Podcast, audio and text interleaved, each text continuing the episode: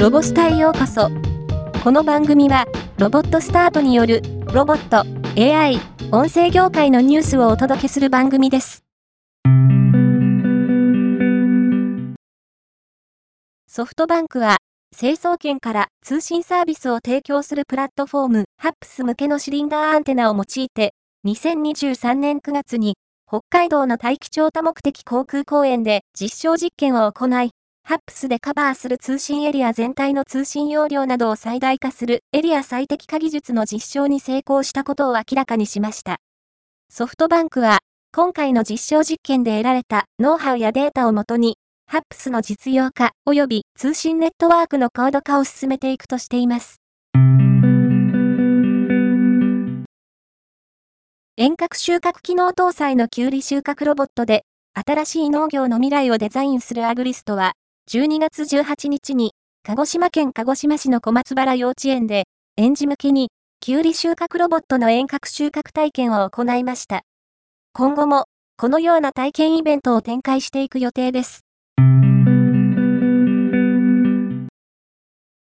ツバメインダストリは、超時空要塞マクロスのバルキリーやアクエリオン、広角機動隊、アーマードコアなどのメカニックデザインを手掛けるビジョンクリエイター川森正治監督デザインの搭乗型ロボットアーカックス特装型モデルの世界販売を開始したことを発表しました。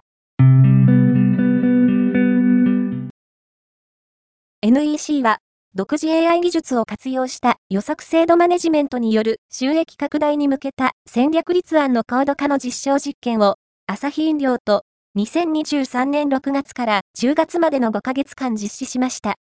その結果、デマンドプランナーの知見や暗黙知で行っていた新商品の需要予測の類似性判断でななわり程度を再現、判断材料やノウハウなど、属人的でデータ化できていない要素の可視化、売上機会損失、棚卸資産、在庫保管費、物流費削減など机上評価で、年間さんおくえんの削減見込みが確認できたと明らかにしました。今回のニュースは以上です。もっと詳しい情報を知りたい場合、ロボスタで検索してみてください。ではまたお会いしましょう。